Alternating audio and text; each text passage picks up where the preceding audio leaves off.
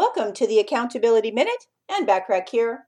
Leadership is not a popularity contest.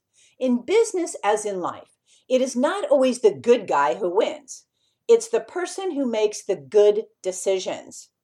Business leaders are forced to make choices every day, as you know. Some of those decisions will prove to be highly successful and innovative. Some will dissipate into thin air. Some may even cause distension in the ranks, while others may have staff believing they have a chimpanzee in the CEO's office.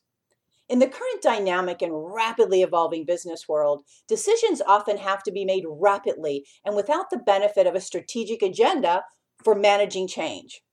Therefore, to enable every form of management to act with agility and clarity in the face of opportunities or risks to the business, a precise, rapid fire and manageable decision making action plan needs to be implemented. Now, this applies to every form of business, from small to medium sized to even large corporations.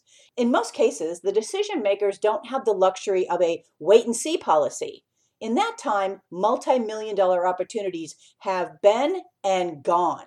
In a survey of corporate executives by a faculty of the Harvard Business School, they found that an enormous shift has occurred in the policy making decisions of those responsible for signing off on the expansion and profit potential in corporate America. The survey indicated that 59% of executives in strategic planning roles had adopted new decision making agendas to meet the economy's need for rapid change and their company's desire to remain at the cutting edge of advancement and acquisition policies. Also, the research findings suggest that 10 points are necessary to provide the required maneuverability and flexibility in a rapidly evolving marketplace. So tune in tomorrow to discover tactic number one for helping you make the right business decisions. In the meantime, remember to take advantage of all my complimentary business success resources and tools as a member of my free silver membership at accountabilitycoach.com. Thanks for listening.